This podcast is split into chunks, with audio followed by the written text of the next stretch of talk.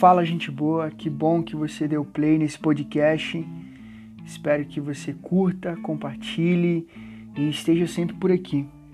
Eu estou em Salvador e estou passando um tempo aqui na casa da minha sogra, pensando algumas coisas e quero compartilhar com você. Quero compartilhar com você que está me ouvindo. Lucas, capítulo 14, no verso 27. Evangelho de Lucas 14, 27 diz assim: E qualquer que não tomar sua cruz e vier após mim, não pode ser meu discípulo. Não pode ser meu discípulo. Bom, é, lendo esse texto, podemos perceber que há uma cruz que nos pertence, que, que nos identifica como discípulos de Jesus, sem a qual não podemos seguir no caminho da fé cristã. Por quê? Porque temos de aceitá-la e tomá-la. Aceitá-la e tomá-la. Não há possibilidade alguma de compreender e viver a vida da fé sem colocar no centro dela, da vida, da fé, a cruz. E muitos pensam que a expressão sua cruz é algum tipo de sofrimento, doença ou privação que devemos que na verdade que devem ser suportados, privação que devem ser suportados. No entanto, a nossa cruz deve ser como a do nosso Senhor Jesus, uma escolha livre e consciente, um caminho de renúncia, uma opção pelo amor, uma opção pelo amor. A cruz, a nossa cruz, envolve a negação e a afirmação.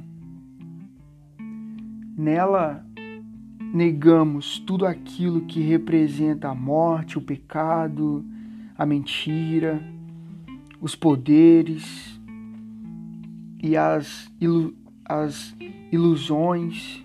Negamos aquilo que nos desumaniza e nos afasta do Criador.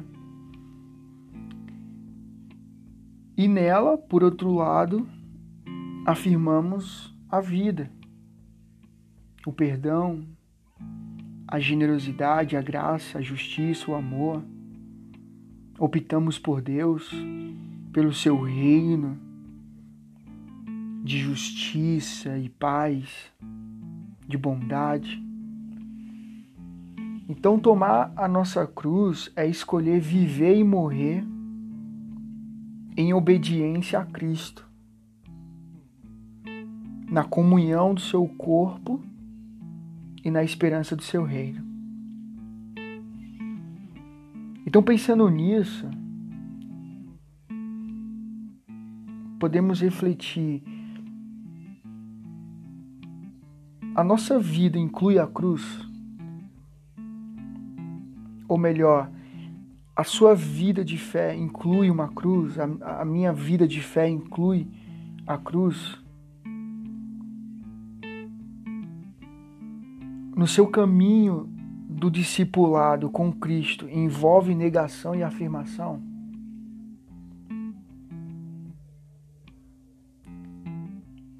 Então eu quero encorajar você que está me ouvindo. Ore para que haja em você disposição e coragem para seguir no caminho do discipulado com Cristo. E aqui eu leio um pensamento de Agostinho, de Hipona, que diz: Voltar as costas a ti significa cair. Voltar o rosto a ti significa ressurgir. Viver em Ti dá refúgio eterno. Em todas as nossas tarefas queiras dar-nos o teu apoio. Em toda a nossa insegurança, queiras guiar-nos em todo o sofrimento. Dar-nos a tua paz. Amém. Obrigado pela tua atenção. Deus abençoe. Até a próxima.